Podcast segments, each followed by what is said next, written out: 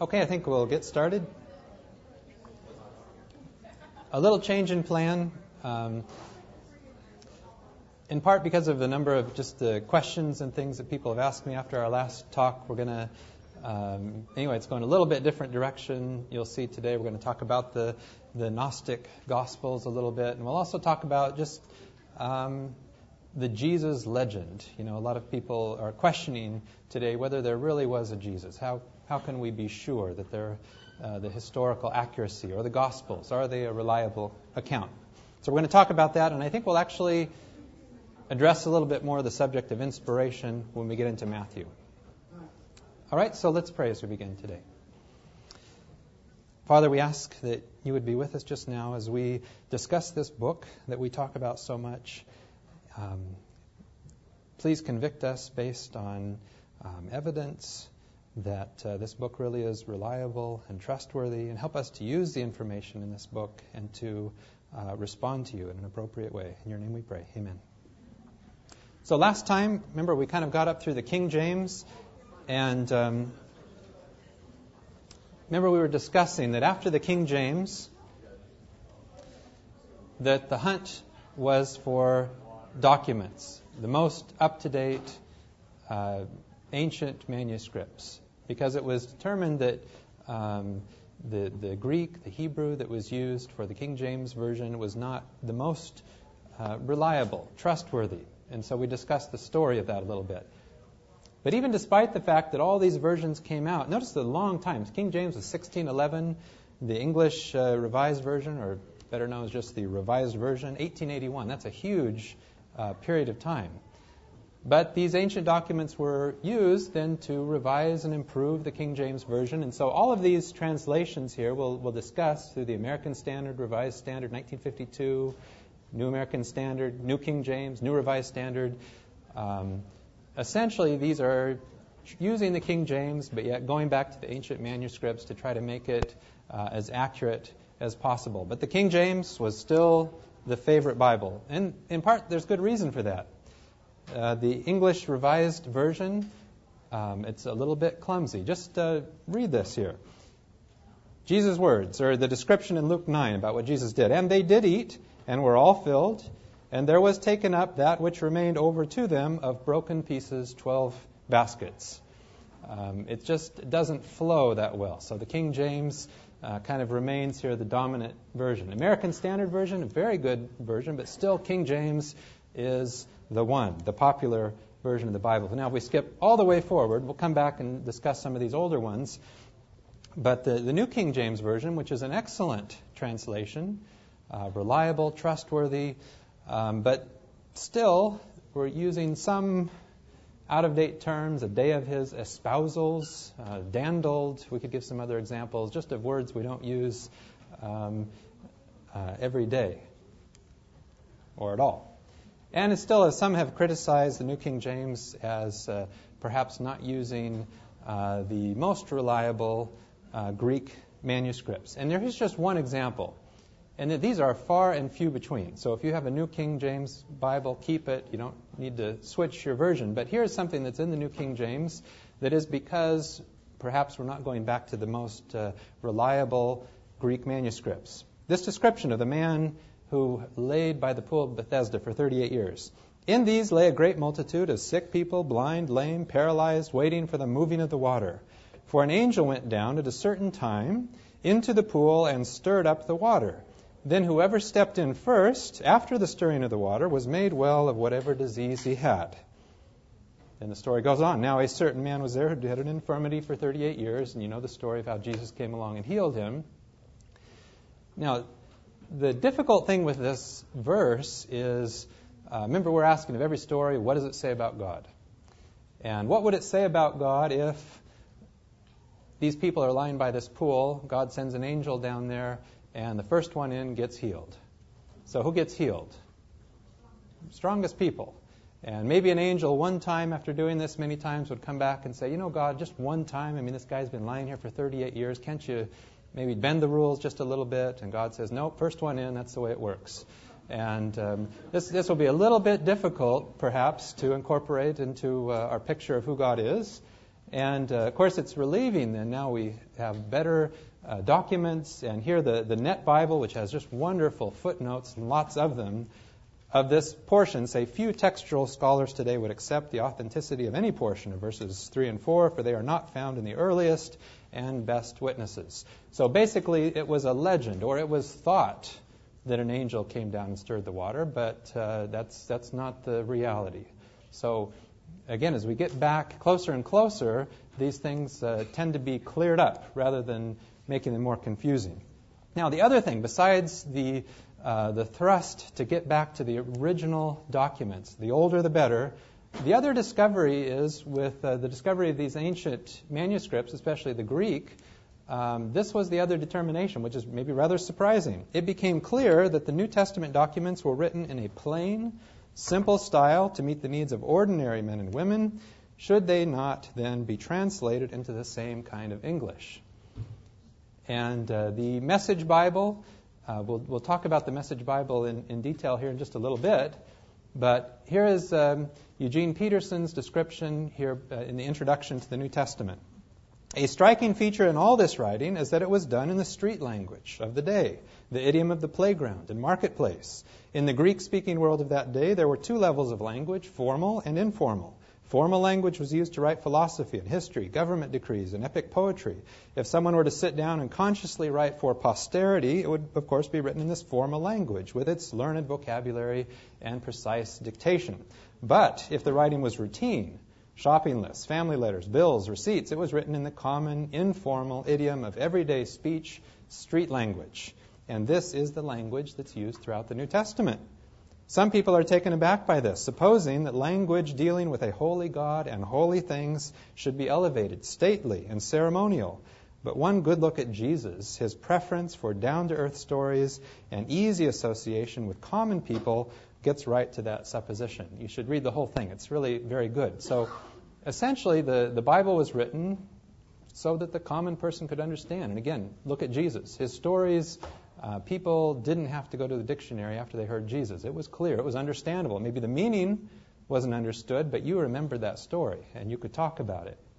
So we have then modern speech versions to put it in a very contemporary language, easy to understand, the Latin words being used less and less. So there's a 20th century New Testament version here, 1901, revised in 1904.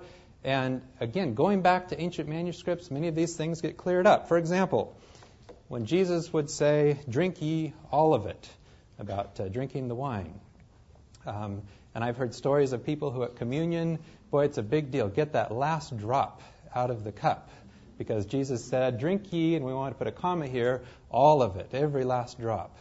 And of course, now that uh, this is understood a little better in the 20th century, it's drink from it, all of you all of you come together and drink it. It's not referring to get that last little tiny drop in there.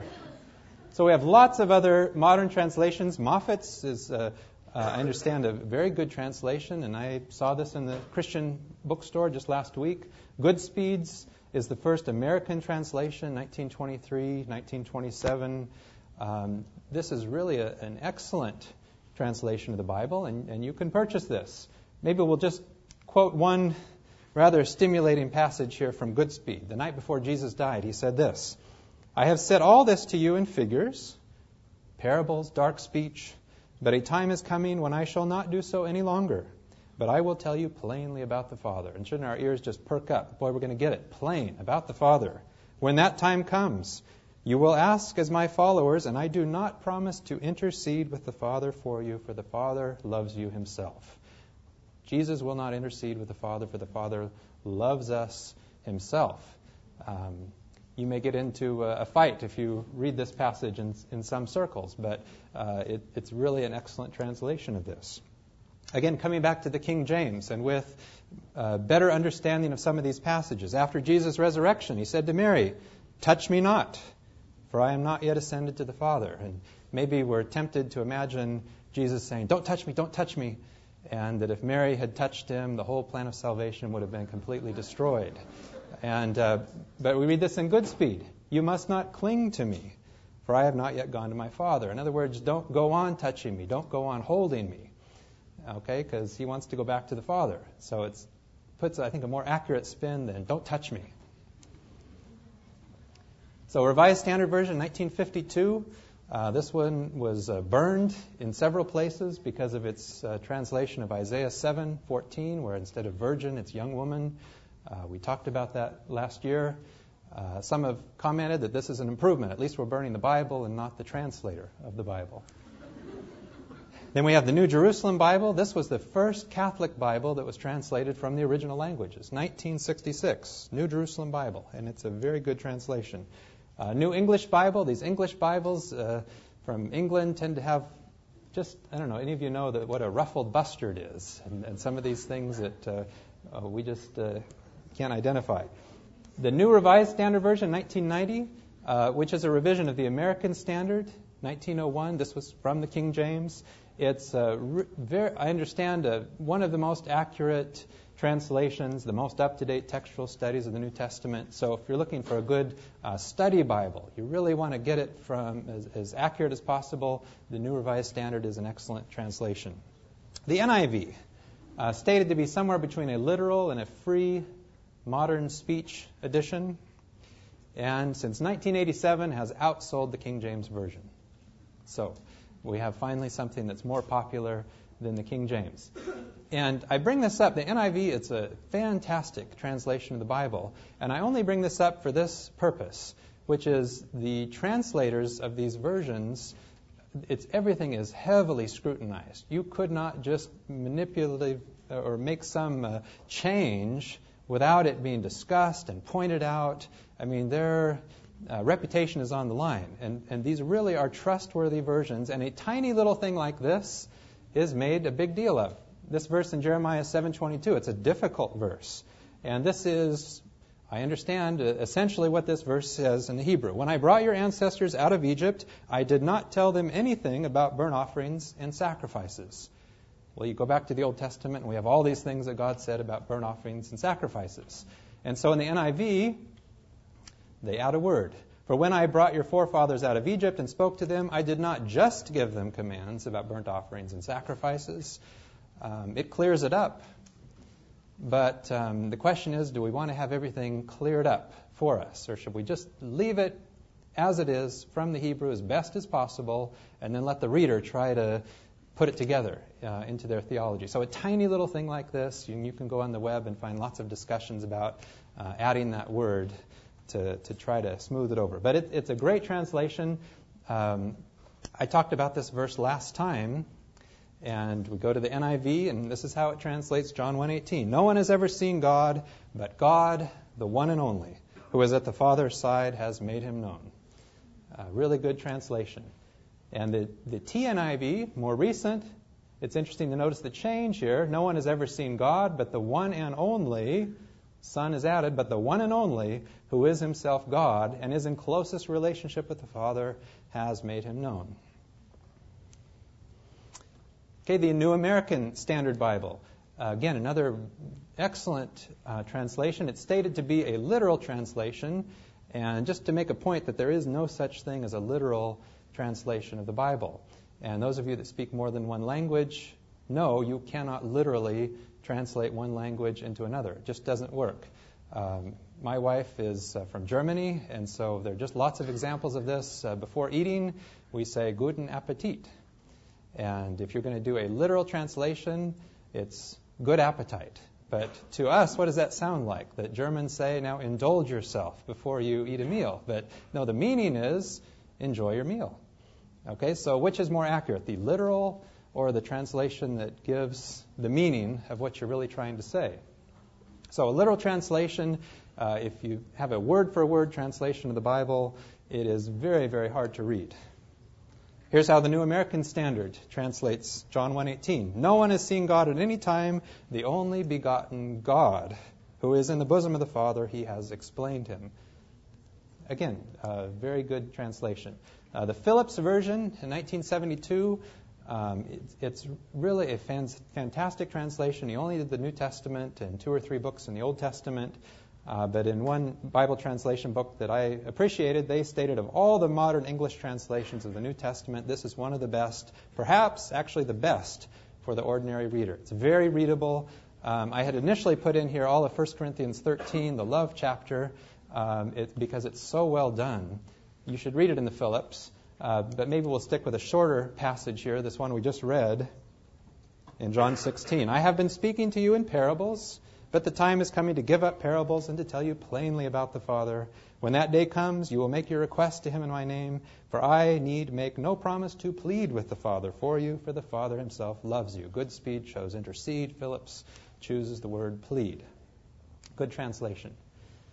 Okay, and then easy to read translations. Again, uh, trying to make it as readable as possible for the average person. The Good News Bible. Uh, and I guess the, the mistake here again is to say, well, if it's easy to read, if it's simple, then we really can't be getting the full meaning of it. And we just should not make that assumption. Uh, if it's easy to read, well, this translation is really a, a, very excellent one. Not perfect, there are some problems here and there, but it stresses getting the clear meaning of each passage as clear as possible, and gone are the Latin words. Then there's a contemporary English Bible, which is designed more for younger people, again, even more readable.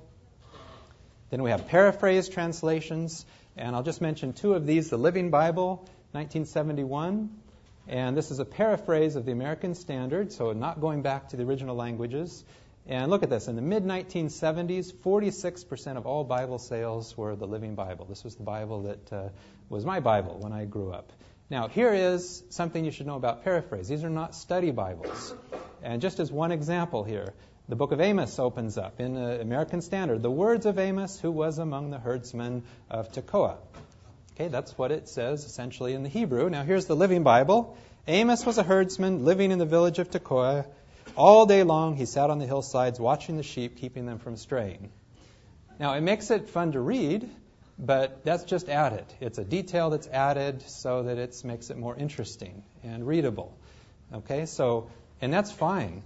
Um, but um, and, and paraphrase translations, if you want something like to listen to when you're driving or something like that, it's uh, it's it's really enjoyable. But you just have to know this is not this is just added for color.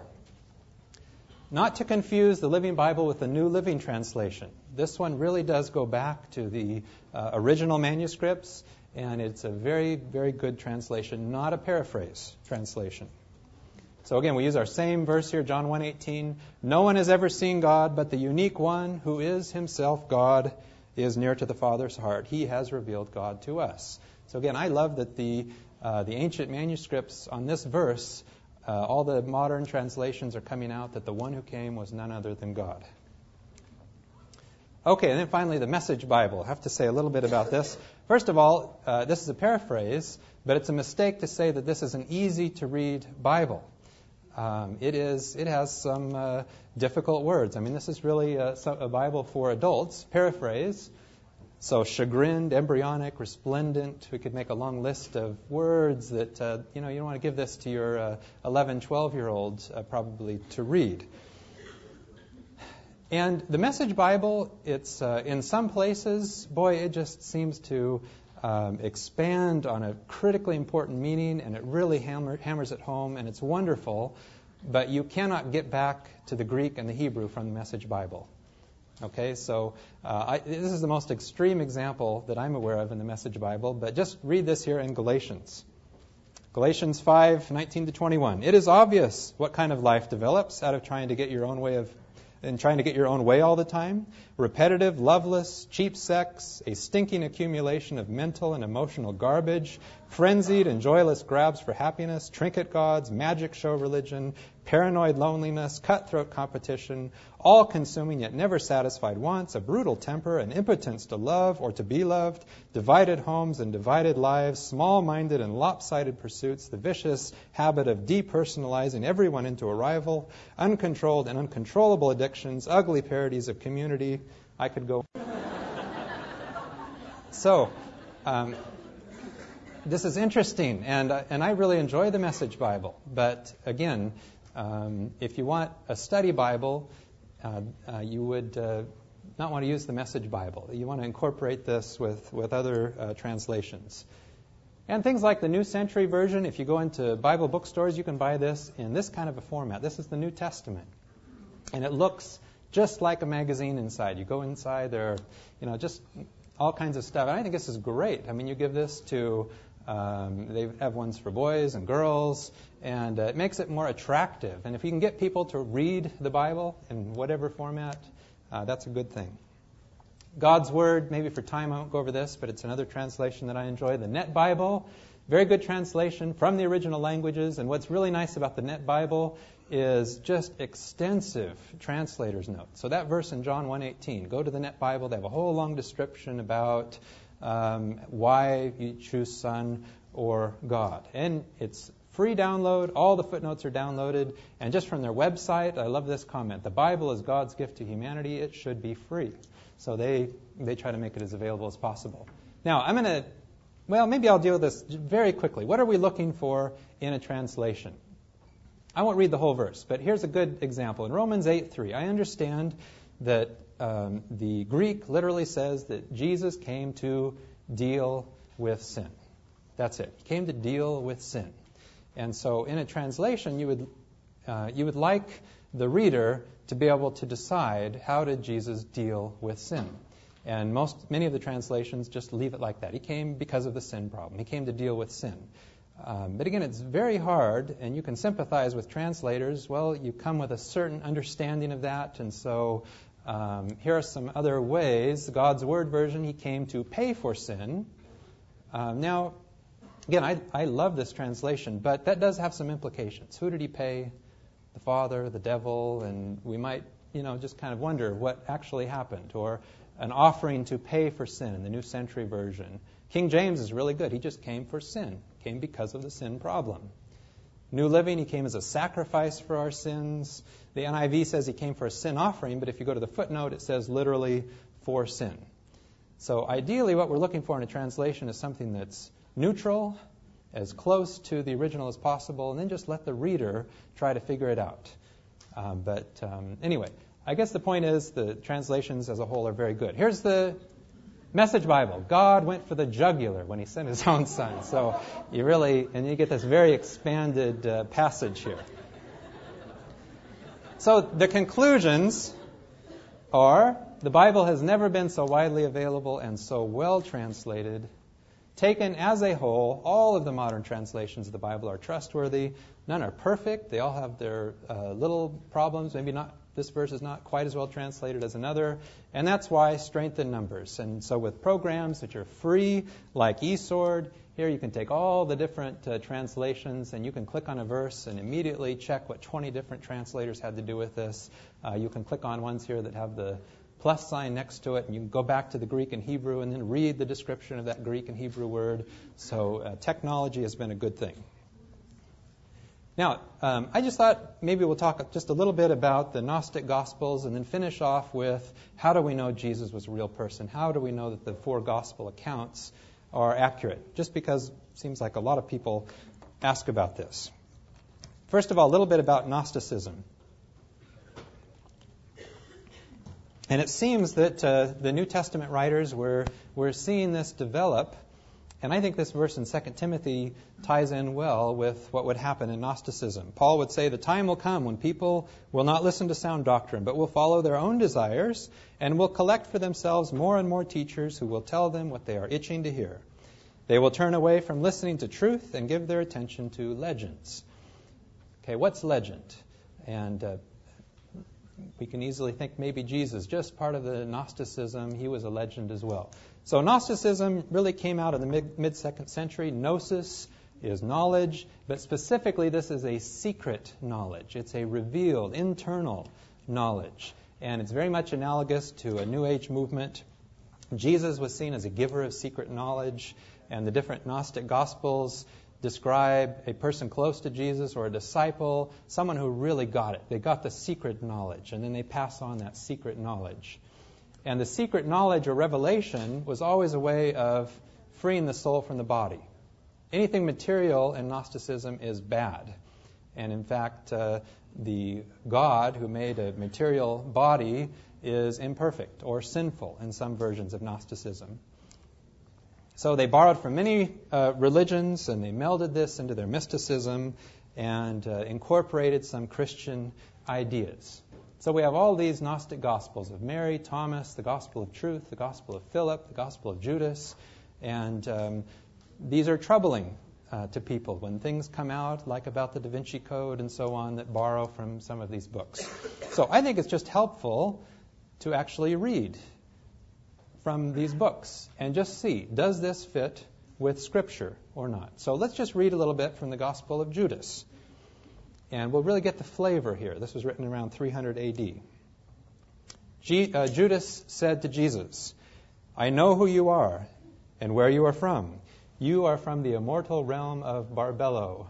And uh, Gnosticism always has these uh, really interesting places and realms.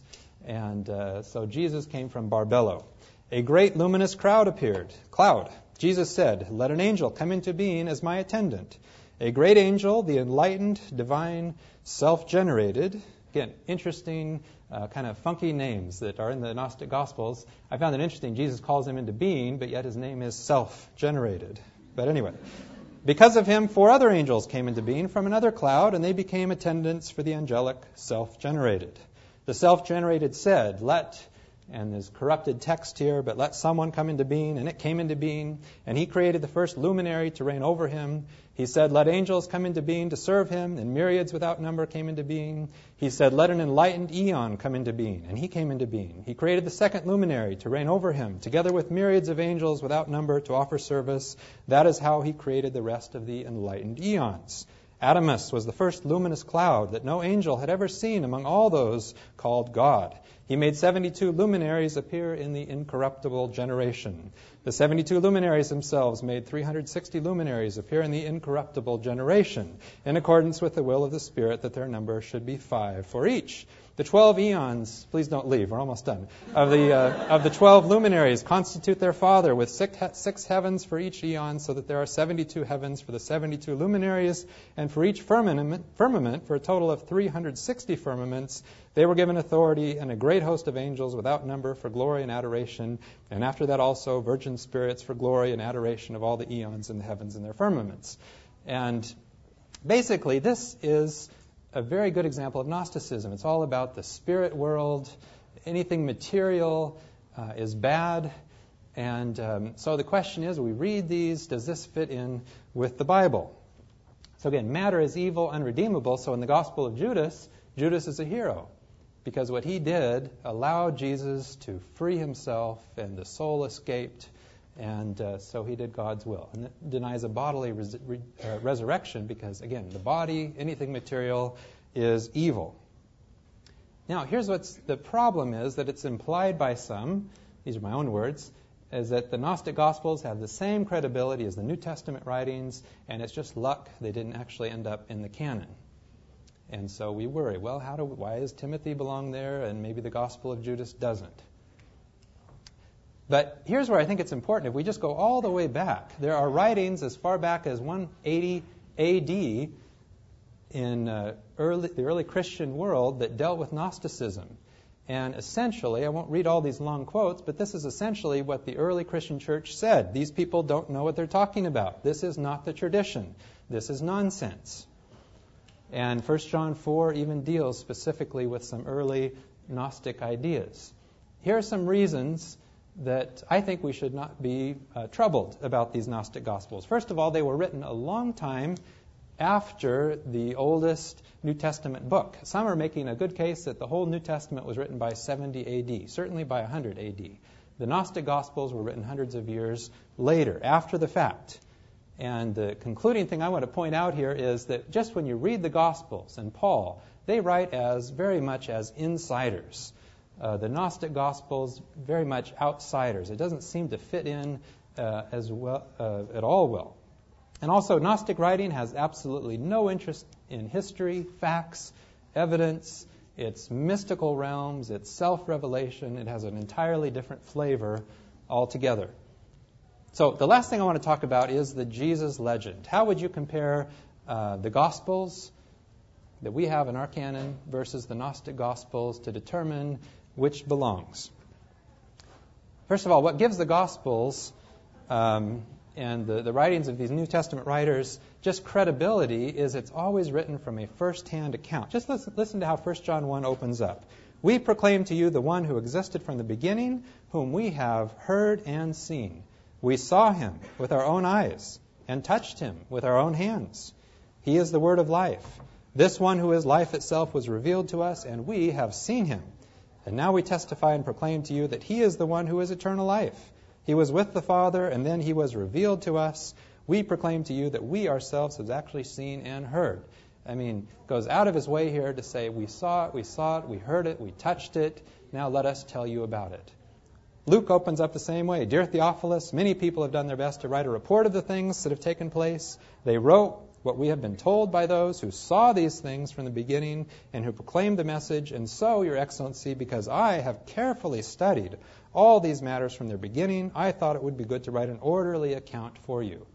The Gnostic Gospels do not have that uh, kind of evidence, the, the pointing towards the historical aspects. Now, here is an interesting thing, and this is actually done by historians to try to decide is this legend, is this real? And basically, it is things that would have been left out. I mean, if you were just making this up, uh, were it not true. And this is actually referred to as an, the uh, embarrassment factor.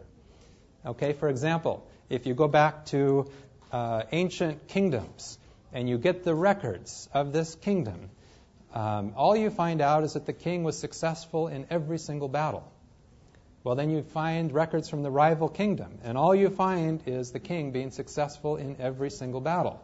So the way you put together history is, well, you compare the two, because one is just leaving off the record anything that does not look favorable.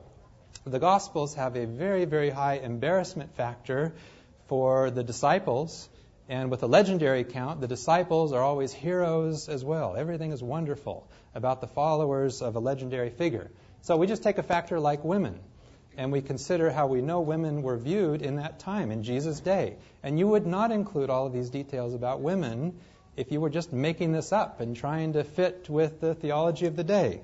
So the Samaritan woman at the well, remember the disciples, you know, what's he doing talking to this woman? They're annoyed. Not only is she uh, a Samaritan, but she's a woman. The Canaanite woman, remember how annoyed the disciples were. What, what's he doing? Just tell her to leave.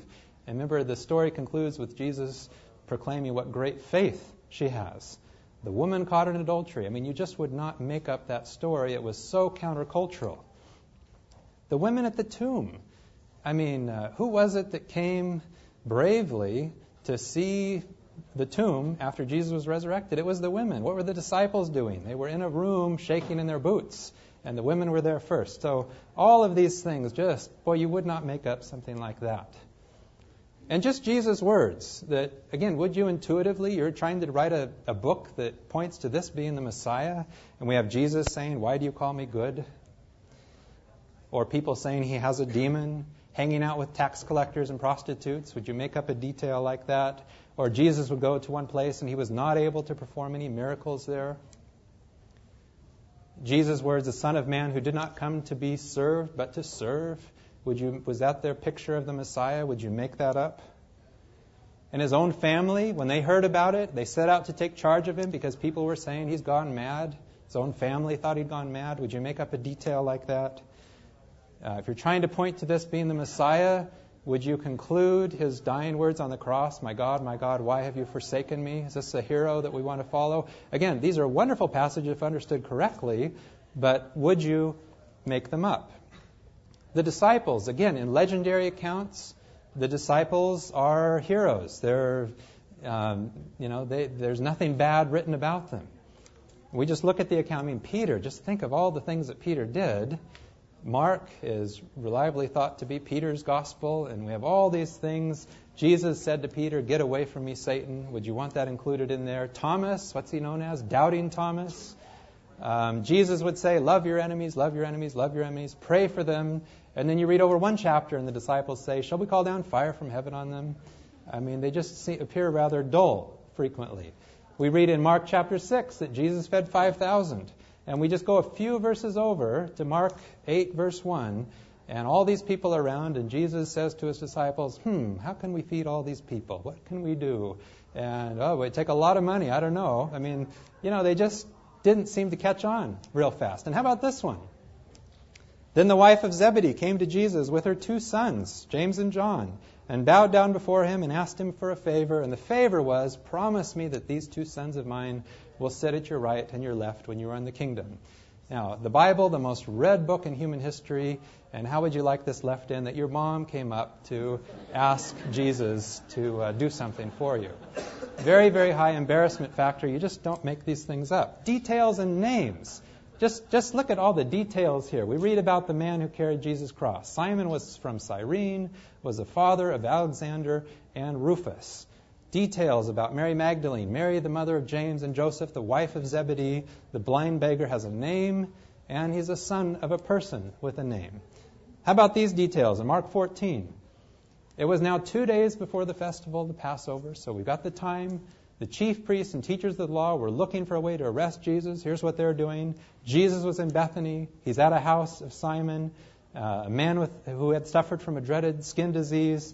And while Jesus was waiting, a woman came in. I mean, detail after detail, timeline, people that were there.